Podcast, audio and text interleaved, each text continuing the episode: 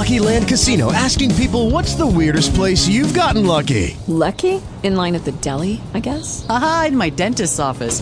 More than once, actually. Do I have to say? Yes, you do. In the car before my kids' PTA meeting. Really? Yes. Excuse me, what's the weirdest place you've gotten lucky? I never win and tell. Well, there you have it. You can get lucky anywhere playing at LuckyLandSlots.com. Play for free right now. Are you feeling lucky? No purchase necessary. Void where prohibited by law. 18 plus. Terms and conditions apply. See website for details.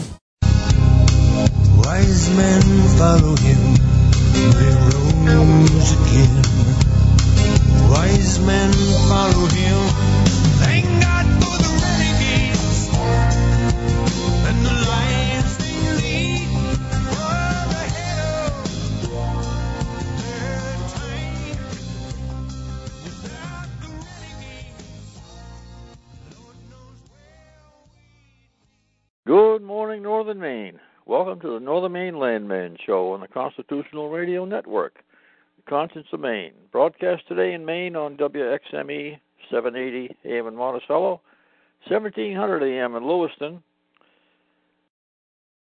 88.1 FM in Westbrook and Orono, 96.5 FM in Brewer, Bangor, Maine. You're hearing this on Saturday, July 30th, 2016.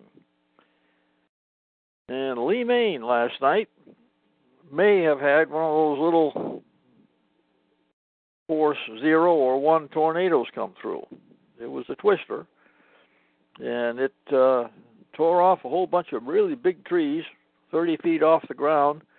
Some were blown off to the toward the east, and some were blown off toward the west, which indicates to the average person a twister. Don't know if the weather service will come down from Caribou to look at it, but quite a lot of quite a lot of damage. Nobody lost a home. We had some homes damaged, but they're all livable. Be a while before they get power back. A whole lot of whole lot of utility poles snapped off, anywhere from ground level up to halfway up. And uh, it was about two thirty, three o'clock yesterday afternoon. Took a bunch of pictures, and uh, send them off to my relatives in case they hear about it. Uh, our house, we never lost a leaf. There's absolutely no no indication where uh, where we anything happen. But uh, part of the town is quite torn up. Great big trees uprooted, and uh, right at Lee Academy, a great big tree. has been there for a hundred years. Blew over and landed right on the Lee Academy sign. Flattened that. It's quite a quite a blow. I was in Bangor yesterday. Had quite a storm come through there, just thunder and lightning and down torrential rain. I mean, really heavy rain. Haven't seen rain like that in a long time. But Saturday, mostly sunny, high near 79, northwest wind around 7 miles an hour. Perfect weekend coming. Sunday, mostly sunny, high near 78, northwest wind 3 to 5 miles an hour, just a slight breeze. Low humidity. Sunday night, chance of rain, mostly cloudy, low near 58, north wind around 5 miles an hour, becoming calm in the evening. Chance of precipitation is 30%. And Monday, chance of showers, partly sunny, high near 76, calm wind. Chance of precipitation, 40%. Now, gas prices are declining all over our country, except for the the poor storekeeper who topped off his tank when the price was at a high point. And uh, the old economics uh, classic example is a hardware store bought a roll of barbed wire in 1950. It's been sitting on the shelf all this time, and the guy comes in to buy the barbed wire. And there are two ways of accounting, standard accounting practices. It's uh, FIFO and LIFO. FIFO is first in, first out. But if you got something like a roll of barbed wire, how is he going to price it? Based on what he paid for it in 1950 or what it would cost him to replace the barbed wire right now if he wanted to stock it. Well, if his turnover is once every half century, there's not much point in replacing that in stock. But first in, first out is one way of accounting. The other way of accounting is last in, first out. Well, if you've got a tank of, of fuel in the ground, whether it's gas or diesel, how do you price it? Well, you have to kind of follow the pricing that your your neighbors price it. The gas price in Auburn today is a dollar ninety-seven, and it's gone down five weeks in a row nationally. And the price of oil by the barrel is declining also. Now, why is this happening? It's happening because of lack of demand. And people aren't buying fuel, companies aren't buying fuel, people aren't buying products that need to be hauled by truck. Retailers are seeing declining sales, and you're going to see more and more retailers just simply closing closing down their their stores. You know, nationally, Kmart, Sears, not so much Walmart. Walmart has a has a business model, and they got a whole bunch of, of economists with MBAs down there in Arkansas that keep an eye on things, trends. Some trends you can't you can't uh, anticipate because they're fads. But when it comes to the basics, food, clothing, and shelter, people are cutting back and not buying unnecessarily. The gas price now in Lower Maine is two forty nine, all over the place. Uh, you know that's more than fifty cents higher, or more than twenty percent higher than it is in more than twenty five percent higher than it is in Auburn, for example. But that's because they bought it when it was high. They're going to try to they're going to try to uh, recover some of that investment because if you buy a product and the value of the product goes down, it, you're going to do one of two things. You're going to sit on it and hope the price comes back up again, or you're just going to bite the bullet and take the loss. The price of gas, the price of diesel in South Portland is two dollars eleven cents a gallon right now. But that's essentially right beside the tank farm. Big tank farmers in South Portland, and they have basic fuels in there. And Presque Isle to Augusta, it's two dollars and forty nine cents a gallon. I mean everything from Presque Isle down to Augusta. There's lots of places where diesel is two forty nine. And once again, the retailer got caught uh, buying diesel. They're not a high volume dealer. This this principle of first in, first out doesn't affect high volume dealers as much because you buy a tank of fuel today and, and the tank truck comes rolling in uh, Monday to fill up again and the price doesn't change that rapidly. But if you got a low volume dealer, you know, he's sitting there on on a uh, tank of fuel in the ground, and he's it's been a while. If a guy is, is uh, you know, he's fueling boats up on Moosehead. First of all, that's an expensive operation to begin with. But if you got a rural dealer with a big tank, and they've bypassed you, like Maquahawk, for example.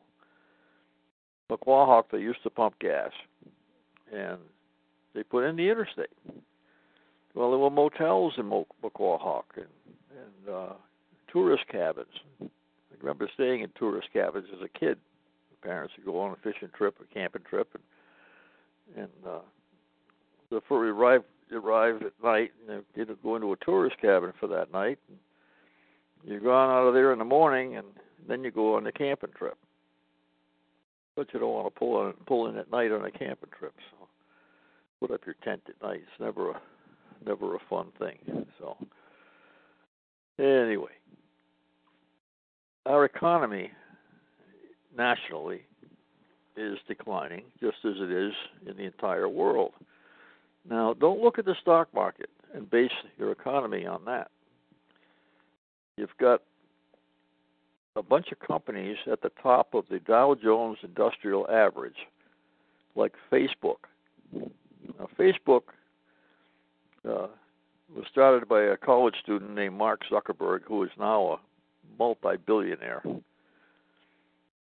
Facebook makes it real convenient to swap information between individuals.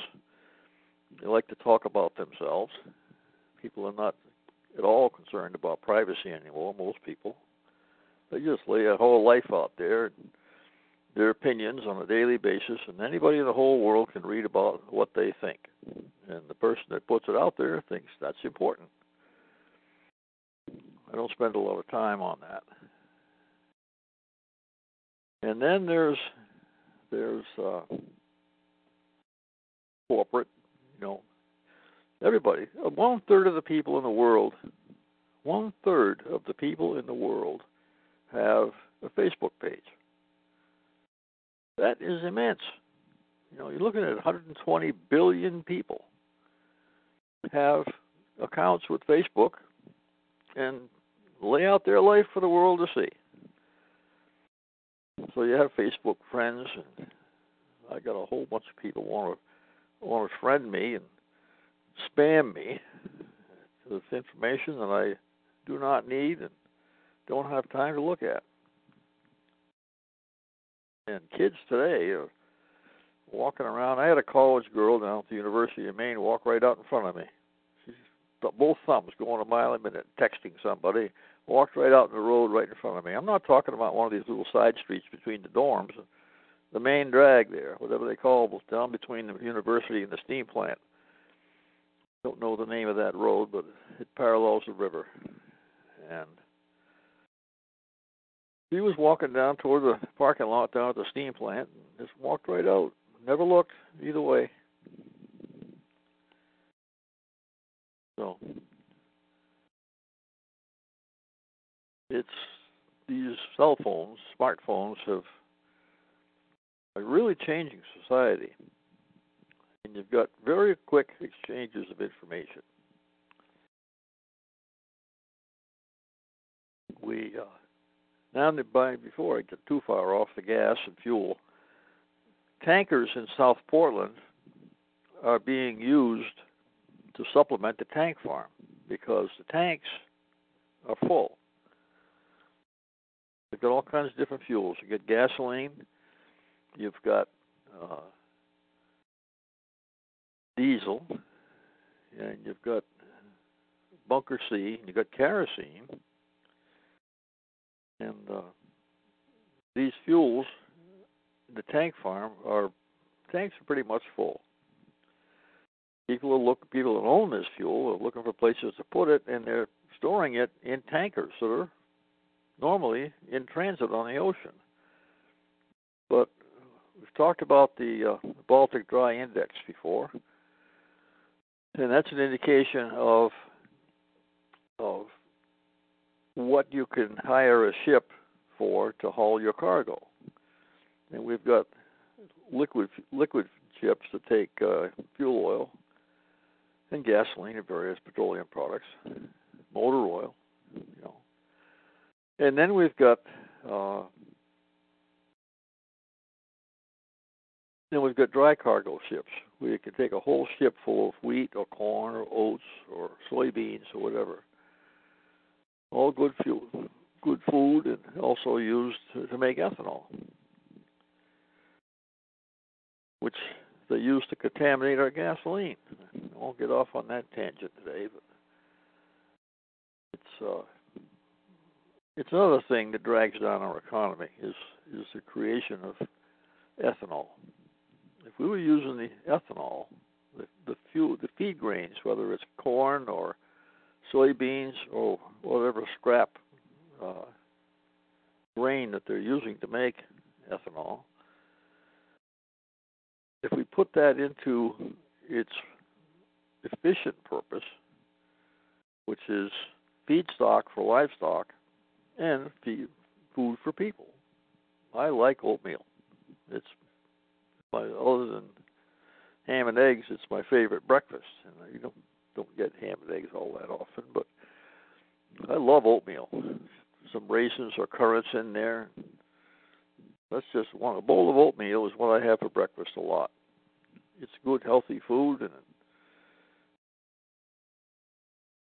it's good. It's efficient, but you don't put on a lot of weight. I'm I'm losing a little weight uh, intentionally. I got heavier than I like to be. I'm not talking about obese, but I got a little heavier than I like to be in the last winter and early spring. Didn't get much exercise last winter, like I normally do. So I'm getting back down to my the weight where I want to be. Oatmeal helps to do that. He advertised it like that years ago. It's a good good way to lose weight and still have energy and all that stuff. It's true. Okay.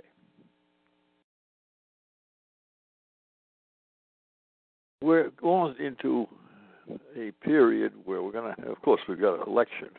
We got, at the end of July, we got August, September, and October, three months and a week to uh, to consider how we're going to vote this fall.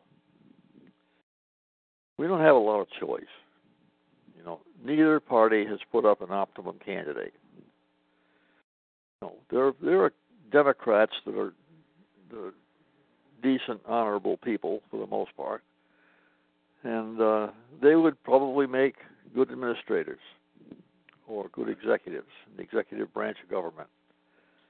There are a few of them out there, and uh, I'm thinking about uh, George Mitchell when he was younger. He's a little long in the tooth right now to be running for president, but people like him.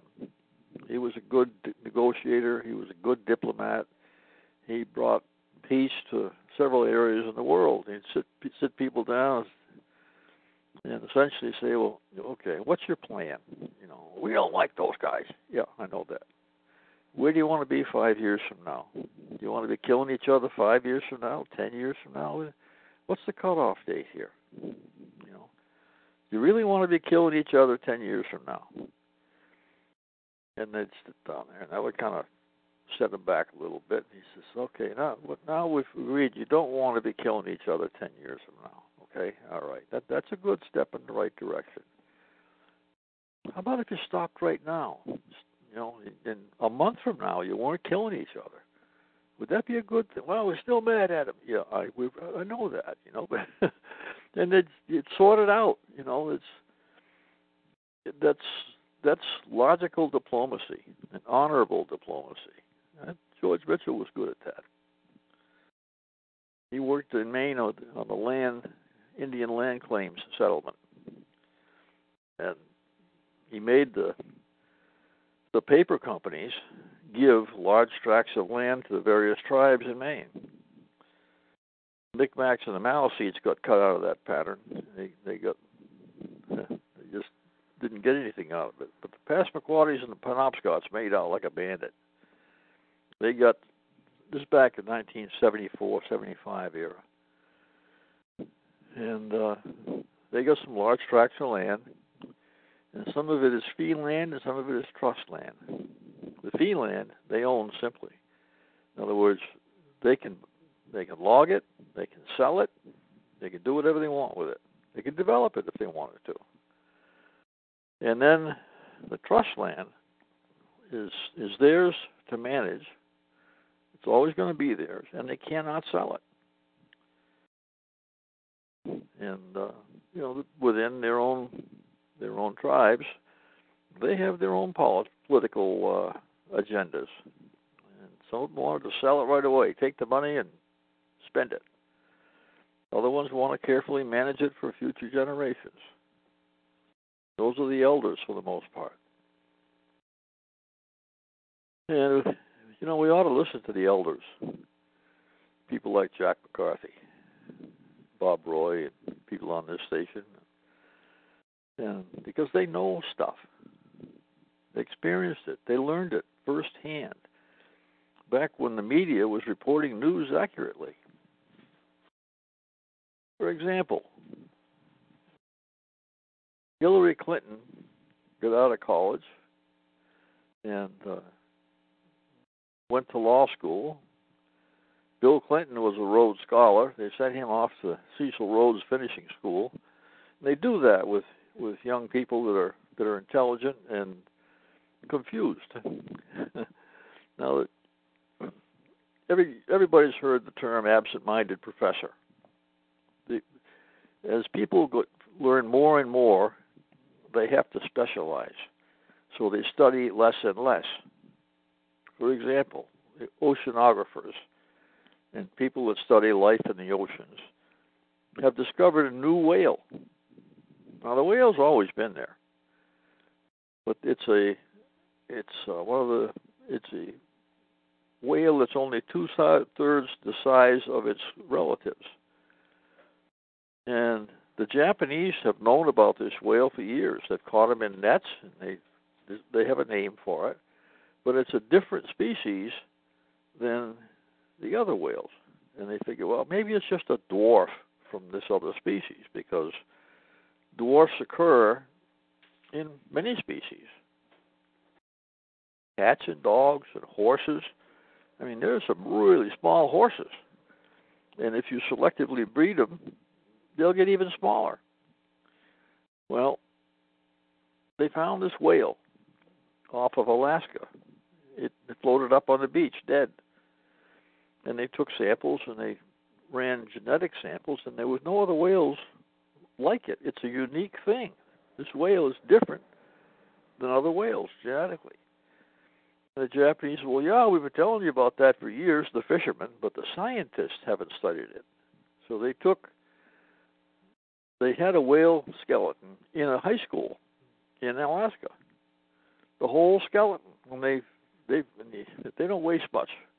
The the Eskimos, or the First Nation people in Alaska, have a culture that goes back and says, "Don't waste stuff. You might need it." So they, you know, they eat a lot of a lot of uh, blubber from walruses and whales. I mean, it's huge. It's, it's like butter. Fat is fat. Fat from soybeans is has essentially the same number of calories per pound as butter or lard. You know, it, essentially nutritionally fat is fat and if they can get if they can kill a walrus or a seal i mean that's lots of that's food for quite a while for their family unit or for the tribe.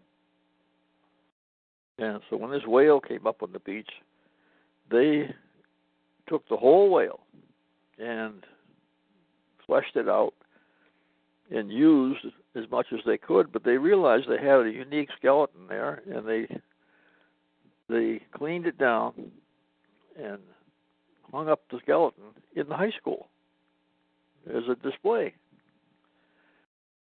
And this this is not one of blue whale, which is the world's largest animal, and it's a giant thing, 80 feet long or more. This uh, this is a small whale, not much bigger than a porpoise but it's not a porpoise, it's a whale. So anyway, they took a DNA sample from the bone marrow from this whale, and it's identical to the DNA sample from the whale that just washed up on the beach this recently. And then they went and they got some tissue samples that were left over from one of these whales that the Japanese had caught, and it's the same species. Well, now they're all excited because here we are with a new species just discovered. This is not some hybrid thing, a plant or something in Indonesia. You know, it's this is a a whale is is an established species, and they're, the scientists had no idea this whale existed. It's just fascinating. Now, I spoke about elders and people that remember things. Some people see the nightly news on TV and it's in one ear and out the other. It's like listening to the radio going down the road. And people, many people, just listen to it as background information. It's it's in one ear and out the other. It's entertainment, and that's okay. But some people say, hey, now look at this. This is connected to this. because they've studied what the colleges call political science. And a better term would be political history, because it's certainly not a science. A science is something where you can where you can do an experiment and measure the results and do it over again and you're going to get the same results. College students, mechanical engineering students for example go through and they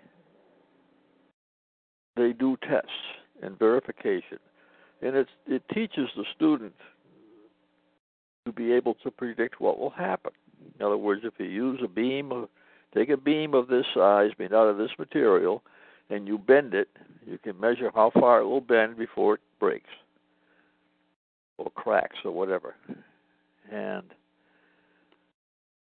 they measure these things and they document them. And it's important to be able to do this in order to be able to design buildings and bridges and various structures of all kinds, oil derricks, uh, tanks, trucks. They all follow the same basic principles. And the classes are are statics, dynamics, strength of materials, I'm a mechanical engineer. I Did all that stuff. Remember some of it. It's important to remember some of it. Keeps you out of trouble. So the elders can relate things that happen today to things that have happened before. And you you know, some things you just want to avoid. Say, don't do that. And like the time I helped a young couple set the ridgepole up in their log home, and my shoulder came apart. And it, you know, think to myself, don't do that ever again. it hurts. So we got some things that we don't want to repeat, like giving Hillary Clinton some authority.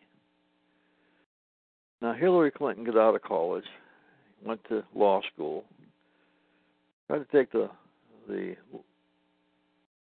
passed the bar exam in Washington D.C. and flunked it. Tried another place, flunked it. Finally, she got down to Alabama with Bill Clinton, and he got he got elected to some state office. I forget whether it was maybe he was attorney general down there, and uh, young fellow, up and coming lawyer, smart guy, and uh,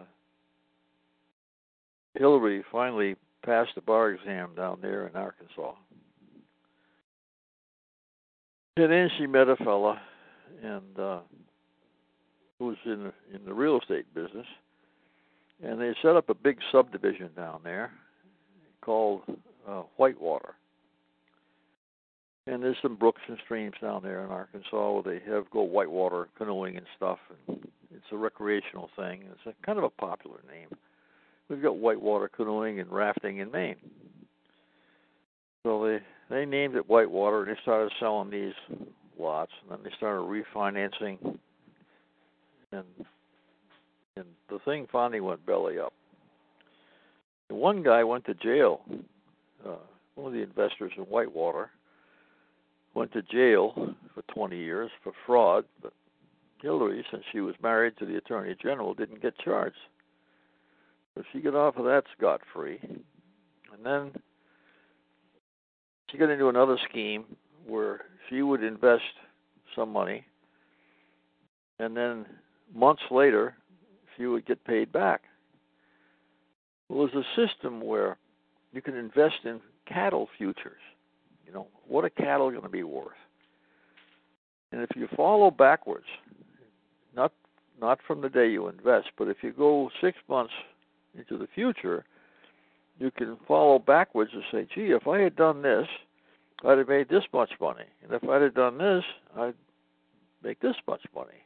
So you work the system backwards to the point where she invested ten thousand or whatever it was, and all of a sudden she made one hundred and seventy-five thousand dollars profit on her ten thousand dollar investment. And the cattle brokerage firm that conducted the investment, presents her with a check for $175,000. She didn't know squat about cattle. It was a scam, but she collected, and uh, her whole whole life she's been doing this. She sold out the United States of America for two hundred million dollars. Roughly how much in the last few years that foreign governments have invested in the Clinton Foundation, which is a charity, nonprofit. Okay.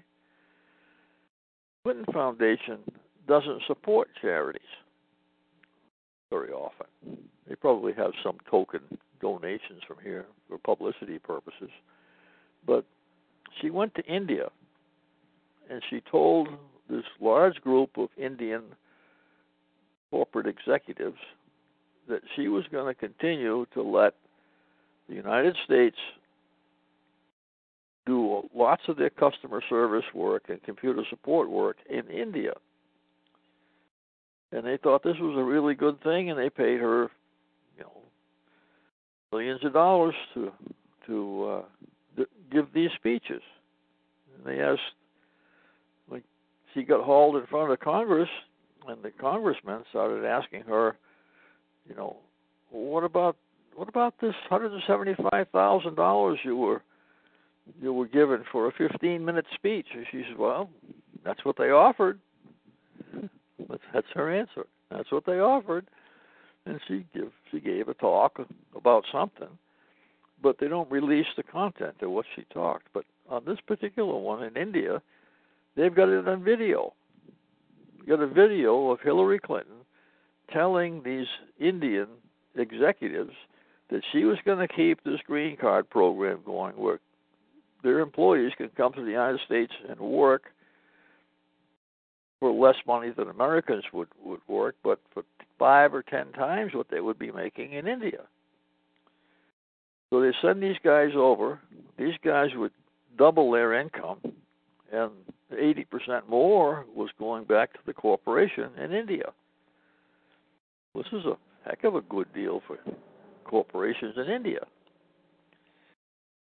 And she did $200 million worth of this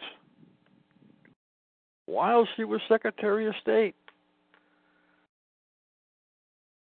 And then they discovered that she had information, top secret information from the State Department of our nation on her home computer down in her basement. And Oh, oh, it was we were just you know I was Secretary of State at that time, but we're just talking about Chelsea's wedding and we're talking about baby showers and stuff like that on there, you know. Well, I'm sure she probably did have some of that on there. But she also had the nuclear codes that anybody could have I say anybody, you know. I couldn't do it couldn't crack into somebody else's computer. But there are people that specialize in this, like the like Snowden, who is in Russia at the moment. And he was a private first class in the U.S. Army, but he was a computer expert, and they put him working on computers, and they put him working on trying to break into other people's computers. Well, once you've got that skill, you can use it for various ways, some of which are not beneficial. so Snowden cracked, got into. Uh, well, somebody did. I don't know if Snowden did. Somebody got into the Democratic National Committee's computer system, their hard drive, where they deliberately prevented Bernie Sanders from ever being successful as a candidate.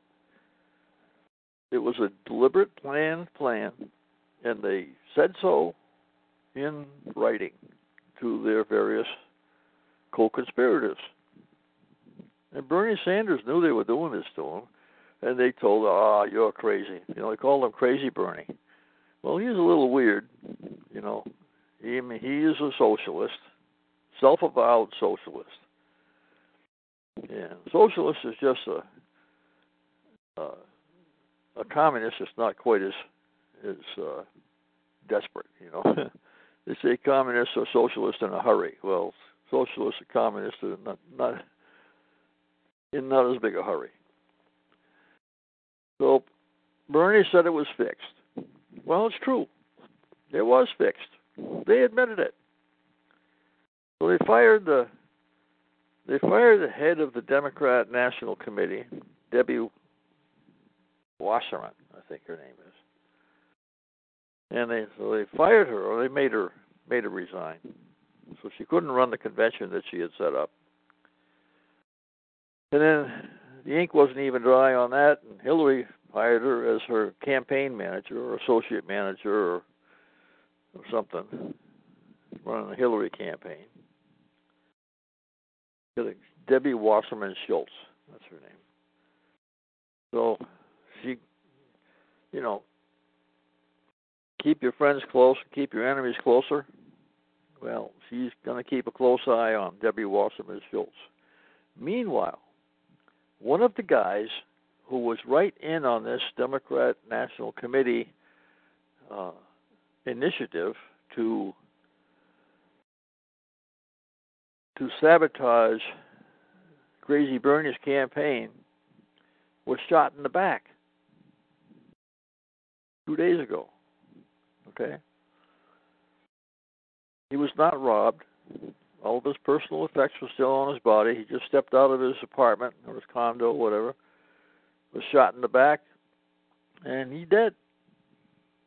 He knew more about this this uh, sabotage of Bernie Sanders' campaign than anybody else. And he's one more dead body associated with Hillary Clinton. Well, at last count, when I mentioned this two weeks ago, it was 42 that we know of. Well, now it's 43. And those people close to Hillary need to be nervous. Real nervous. Because when she can go around selling out our country for $200 million and get away with it, she's got people in her ring of co conspirators who will do just about anything. Like this fellow who worked for the Democratic National Committee who was shot in the back. You might even see this picked up by the mainstream media sometime in the next few months. But you didn't didn't make the it didn't make the New York Times today, the Philadelphia Inquirer, or the Atlanta Constitution, or any one of those left wing rags. Wasn't on Pravda on the Penobscot, which is the Bangor Daily News. Eventually, you'll start seeing it picked up by the mainstream media.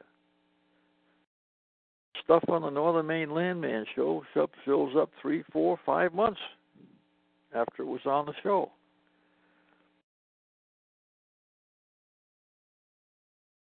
You know, you don't have to be some kind of a genius to dig these out. What you do need to have is a frame of reference where you've seen this before. You say, oh, that's how that connects.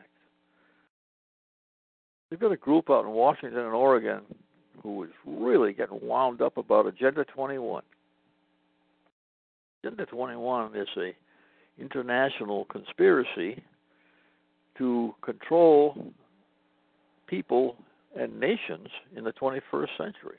It's not the 21st agenda in the list of a long line of agendas 19, Agenda 19, Agenda 20, Agenda 21. Agenda 21 is the United Nations plan to rule the world in the 21st century. And they have things down the coast of Maine, for example, like uh, Gateway 1, it's a big conspiracy to control the coast of Maine. Well, coast of Maine is a real pretty place. Everybody agrees on that. They want to control what people can do there. It's like the national river system, heritage rivers. They came up to they came up to Maine uh, 20 years ago, and they wanted to designate the Penobscot River a heritage river. No new construction within a quarter of a mile of the river, and get rid of all that they can that's already been built by our fathers and our grandfathers along the river. I have stood with one foot on each side of the Penobscot River at its origin, right up near the Quebec border, up on Route 201 going up into Quebec. Head north from Jackman. There's a place up there, there's a brook. You can stand there in the summertime with one foot on each side of the Penobscot River. And up that same swamp are the origins of the Kennebec and the Androscoggin. Take a look at it sometime. Up on the map, you'll see. You follow the Kennebec River all the way up as far as you can, and you follow the Androscoggin all the way up as far as you can. It goes out of Maine into New Hampshire and back out. And they got the 12 mile woods in New Hampshire with the Androscoggin River has nothing on it. It's just the river. And you got a road up one side of it, and the Maine Maine boundary is on the east side. And then you got the river, and then you got the road. And uh, great trout fishing. But these they want to control the watersheds. The watershed is everything in the entire nation. And they look at if you took a five gallon bucket and dumped it out, which direction would it run? Dry ground. Okay. Well, obviously it's going to run downhill. Eventually it'll get into the ocean. And they want to control all of our watersheds, which is all of the land. They say that. Well, if you own it, I mean, you own any land, you're in some kind of a watershed. I'm on the local planning board, and uh, been on it for over 25 years. I think it was 89 or 90 that I got elected to it, and I thought, say, well, you know, something to do to help the town. Planning boards have a huge amount of influence over what people can do with their property. And you can, the surveyor came in, John Cahoon, first time I ever met John, good guy. John was a was a good property rights advocate. He came in with a, a preliminary proposal for a subdivision. He came in there, took his hat off, and stood there with his hat in his hand. He said, I have come to present a preliminary proposal for a subdivision in this town. Stepped back as if he was afraid somebody's going to hit him. and I got up, walked around the table. I said, Pleased to meet you. What can we do to help you? And he was flabbergasted. He'd never been met with that type of of greeting by a town. Most towns start out suspicious and they reply with, Well, if we let you do this, what are you going to do for us? Just like LURC. And they were, we had a lot of people in planning boards that were placed in towns essentially by LURC. They would get their friends who were Greens to run for town office and people didn't realize who they were electing. And next thing you know, they've got all kinds of zoning and and uh, restrictions in town, comprehensive plans. They think they can sit there some night in a planning board meeting and decide what's going to be good for the town for the next century or so. That's what these are comprehensive plans. They plan comprehensively for for your future. Not a good thing. So we talked with John, John Cahoon, and uh, what can we do? What can we do to help you? If you're going to subdivide this chunk of land into 15 or 20 lots, you know, 30, 40 acres each, uh, you're going to raise the tax base of the town because a 40 acre lot is worth more per acre than a 200 acre lot. And the smaller they get, the more they're worth five acre lot might be worth fifteen thousand dollars. So and sometimes a forty acre lot is not worth fifteen thousand dollars if the trees have just been cut. So you have to look at the bigger picture. But John came in and we, said, Okay, here we go, you know. They had another guy come in, and he called me aside after the meeting. He said, "I want to do a subdivision," and he said, uh, "He said I'm going to need some help on it." I said, "Okay, what would you like to do?" He said, "Well," he said, "I got I run a sawmill." and I've got a piece of land. It's about 120 acres. I'd like to break it up into 10 into 10 acre lots up along the road here, and let my employees buy these lots and pay pay me on time. In order to split it, I know I got to have a subdivision. And uh, he said, "But I, I can't do it." I said, "What do you mean?" I said, "You you you, you can do that." He said, "Yeah, but I can't fill out the paperwork." I'm gonna. That's why not. He is. I can't read. The man was very smart. He was ran a successful business, but he had dyslexia. Now, when he went to school, he was simply labeled as a, a good kid, played sports, you know, enthusiastic guy, had some leadership ability, but he never did well in school, and the school moved him through the system. And when he went to school, a long time ago now, they didn't know what dyslexia was. I never heard the word dyslexia until my wife became involved in special education. This man could not read the printed page. He had other people do that for him, and he ran a very successful business. But these people that worked for him didn't have the the skill set to complete a subdivision application. I said, all right, we can get this done. This man has passed away now, but people could probably figure out from what I'm telling who it was. And his family knew his condition, but you know he didn't know what it was called. And when when this event happened more than two decades ago, I had not heard the word dyslexia. But I knew there were people that were, for whatever reason, you know, weren't able to read. It certainly wasn't because of a lack of intelligence. So I helped him out. And then I there were 17 things that you have to do to get a subdivision approved. It's state law, Maine land use statutes. So he did this. You know, he filled out these forms. And then I I took and I preserved the forms no names or dates, and and I'll just pick a name, invent a name here. And the, I made these forms into a series of affidavits. I, Homer Scheckelgruber, certify that the change of ownership of this land will not, in and of itself, cause soil erosion. Will not, in and of itself, overburden the local water supply. Will not, in and of itself, overburden the waste treatment plant, will not overburden the municipal uh, sewage plant. We didn't have these things, but you have to fill it out. This is state law. And then you have to have a surveyor uh, draw a preliminary subdivision plan.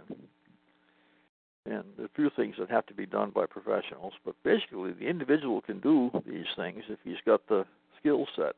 And if you hand him a stack of papers, that's that are affidavits and have them sign the affidavits with no written information in opposition to that, the subdivision gets approved. Well, our town adopted it. It's not a law; it's just a practice. You know, okay, here you go. Here's this stack of stuff. Fill it out. Other towns heard about it, and they're using the thing. So it, it makes it easier for a person to benefit from the ownership of his property. And this is not hard to figure out.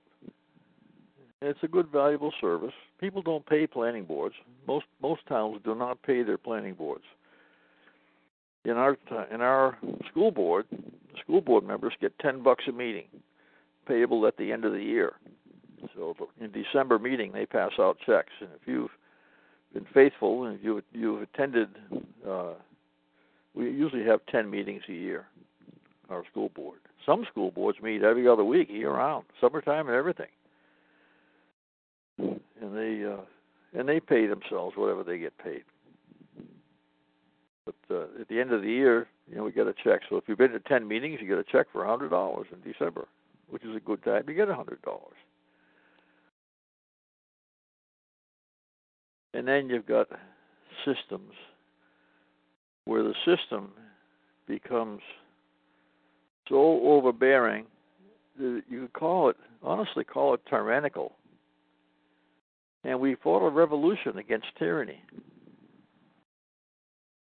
On April 19, 1775, we said no. We had a really good Appleseed last weekend. It was hotter than blue blazes over at Skowhegan. It was 89 or 90 over there. Might have gotten over 90 for a couple of hours. I'm not sure. But we got some new riflemen, and uh, we had 20 shooters show up. Got a list of 20 people, and they assign themselves their own skill level. Skill level one is a novice. Skill number five at the top of the list is experienced uh, shooter.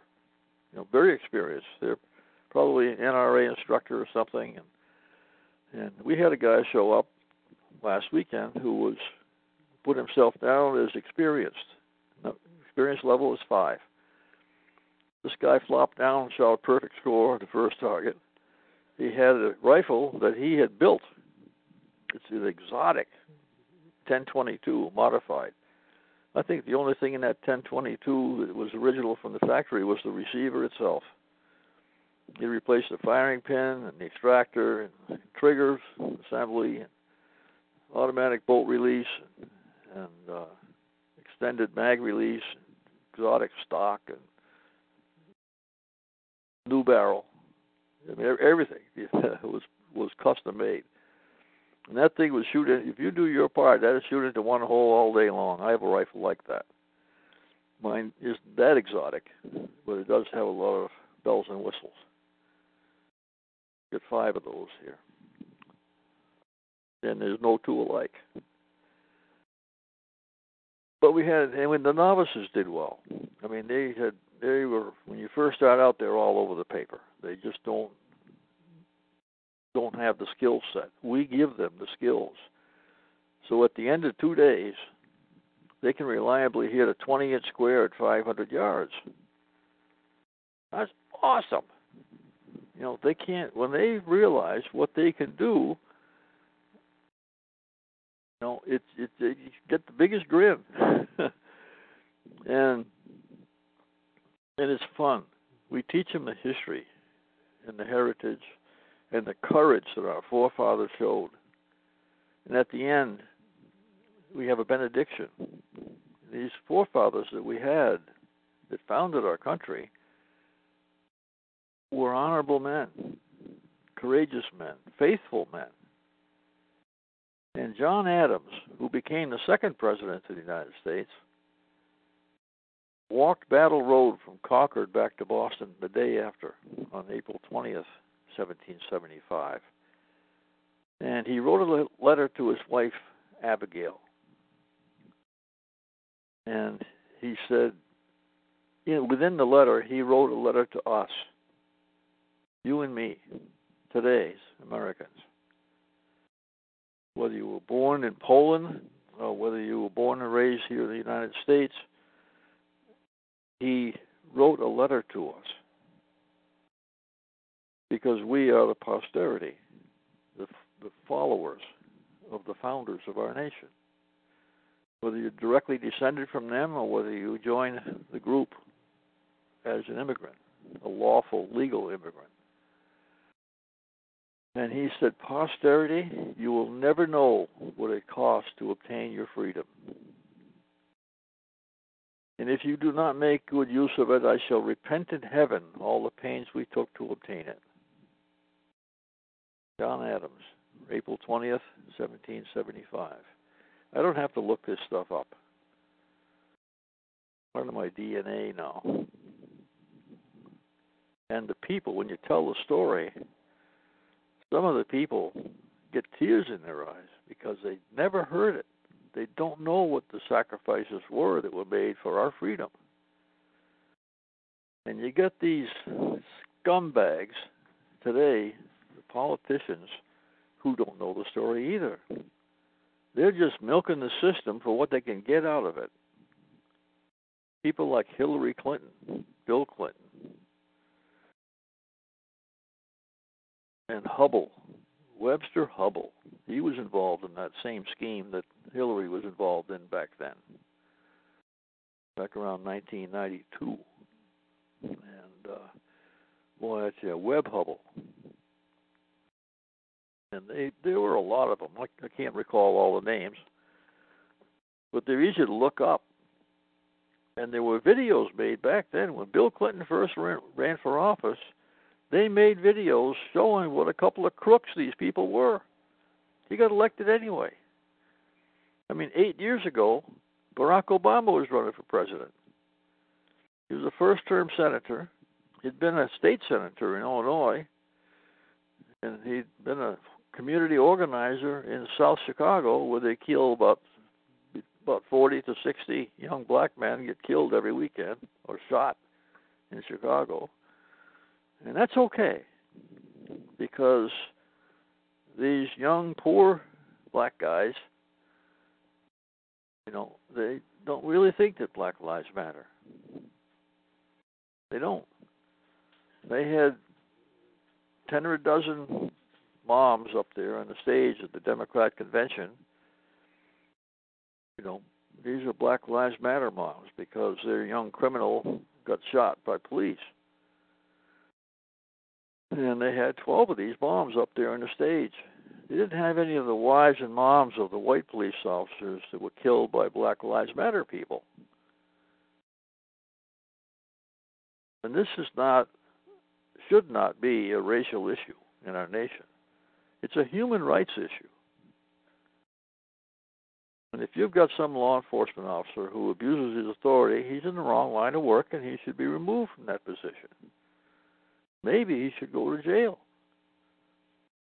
But then you get this mayor in Baltimore who said on TV, well, you've got to give our people a room to destroy. And they let them destroy whole neighborhoods in Baltimore for something to do. It's like 1968 when they destroyed whole neighborhoods in Watts, in South Watts, in Los Angeles. And these guys, mostly guys, very few women, these young guys destroyed whole neighborhoods. But today we have young Asians from Cambodia and Vietnam mostly. But back then, 1968, we had a lot of young Asians from Korea. After the Korean War, there were, you know, after every war, the countries that were most directly involved or have an economic disruption and it's really difficult to make a living and the people will emigrate from there legally to another country. And the koreans are nationally they're smart people. They they took they built an automobile industry out of nothing. And hyundai is a good little reliable car. They've got a hundred thousand mile warranty on them, and it's made in Korea. And now they're building plants in the United States. They had one up in Quebec. They couldn't. They could not meet the requirements of the unions and the government in Quebec, and they wound up closing the plant down. They built them in Quebec for a while until they were squeezed out. Mercedes has a plant in Alabama. Good, reliable American people building cars and SUVs. We can get this sorted out if we've got good, honest people that are working in our behalf. Now, when Donald Trump wanted to build Trump Tower in New York, he put out an invitation to bid. And the company that got the bid was from Poland. And he brought a whole bunch of people in from Poland and housed them in New York, and they built Trump Towers. These guys are making four dollars and twenty cents an hour, and these American contractors bid three or four times more than that to get the Trump Tower built. It's still just as good as it would have been, no matter who built it, because it was built to spec.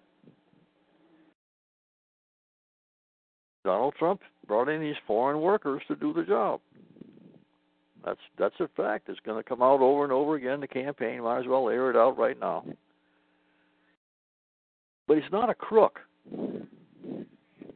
They've never accused him for.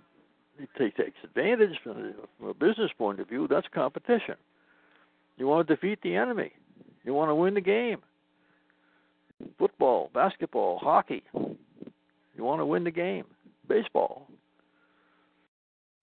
I think football, basketball, hockey, and baseball are about that's about the order of priorities right now. Baseball is no longer our national sport. And here we are. Used up the hour and I didn't get half the stuff. We covered the tornado though. We covered Hillary being a blatant liar, thief, and crook. That about sums it up.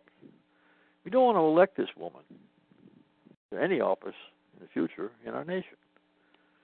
Have to do something different. We can't let this happen. All right.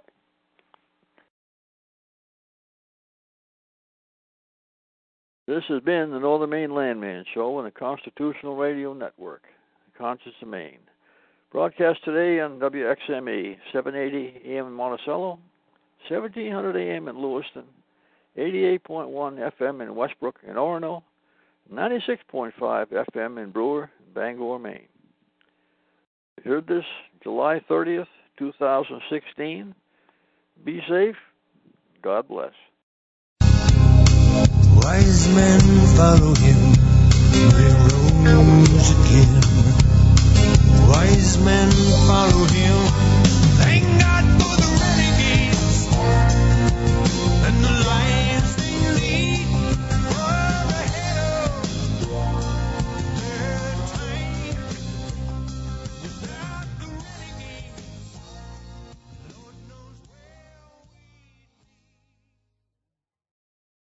With the Lucky Land slots, you can get lucky just about anywhere. This is your captain speaking. Uh, we've got clear runway and the weather's fine, but we're just going to circle up here a while and uh, get lucky. No, no, nothing like that. It's just these cash prizes add up quick. So I suggest you sit back, keep your tray table upright, and start getting lucky. Play for free at LuckyLandSlots.com. Are you feeling lucky? No purchase necessary. Void where prohibited by law. 18 plus terms and conditions apply. See website for details.